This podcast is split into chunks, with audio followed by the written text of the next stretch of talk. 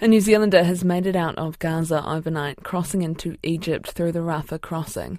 Foreign Affairs Minister Winston Peters says they're being supported by the New Zealand Embassy in Cairo.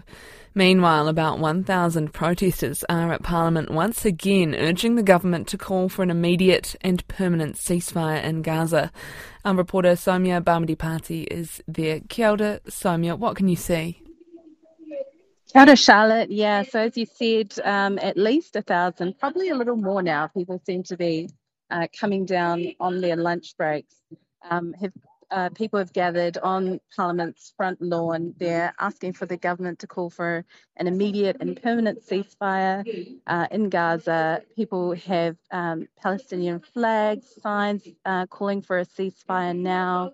A uh, couple, you know, telling um, short personal stories. There are a few police officers around, but they're kind of hanging back and just watching what's going on. Speakers are addressing the crowd.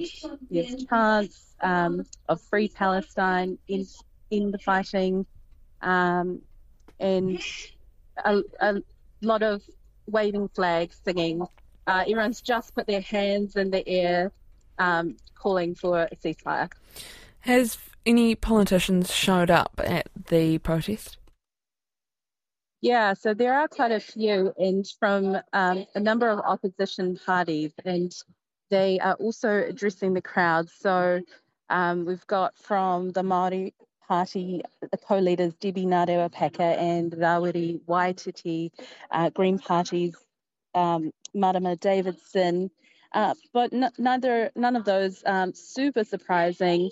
Um, a few Labour MPs have also come down. They've addressed the crowd. Damien O'Connor and Phil Twyford, the party's associate foreign affairs spokespeople, have both spoken. Um, you know, calling on the government as well to demand a ceasefire in Gaza, perhaps using stronger language than we've maybe seen from the Labour Party so far, um, saying when you move a bunch of people to a part of the country and then bomb them. Uh, they stopped short of calling it genocide, but said you, we can see why the world is calling it a genocide. Um, they've mm. suggested that the current government uh, looks into making a list of New Zealand Palestinians with family over there right. and maybe bringing some of those people um, out of Gaza. Kia ora, thank you very much for that update. That's our reporter Soumya Bhamidipati, who is at Parliament, where more than a thousand people have gathered calling for a ceasefire.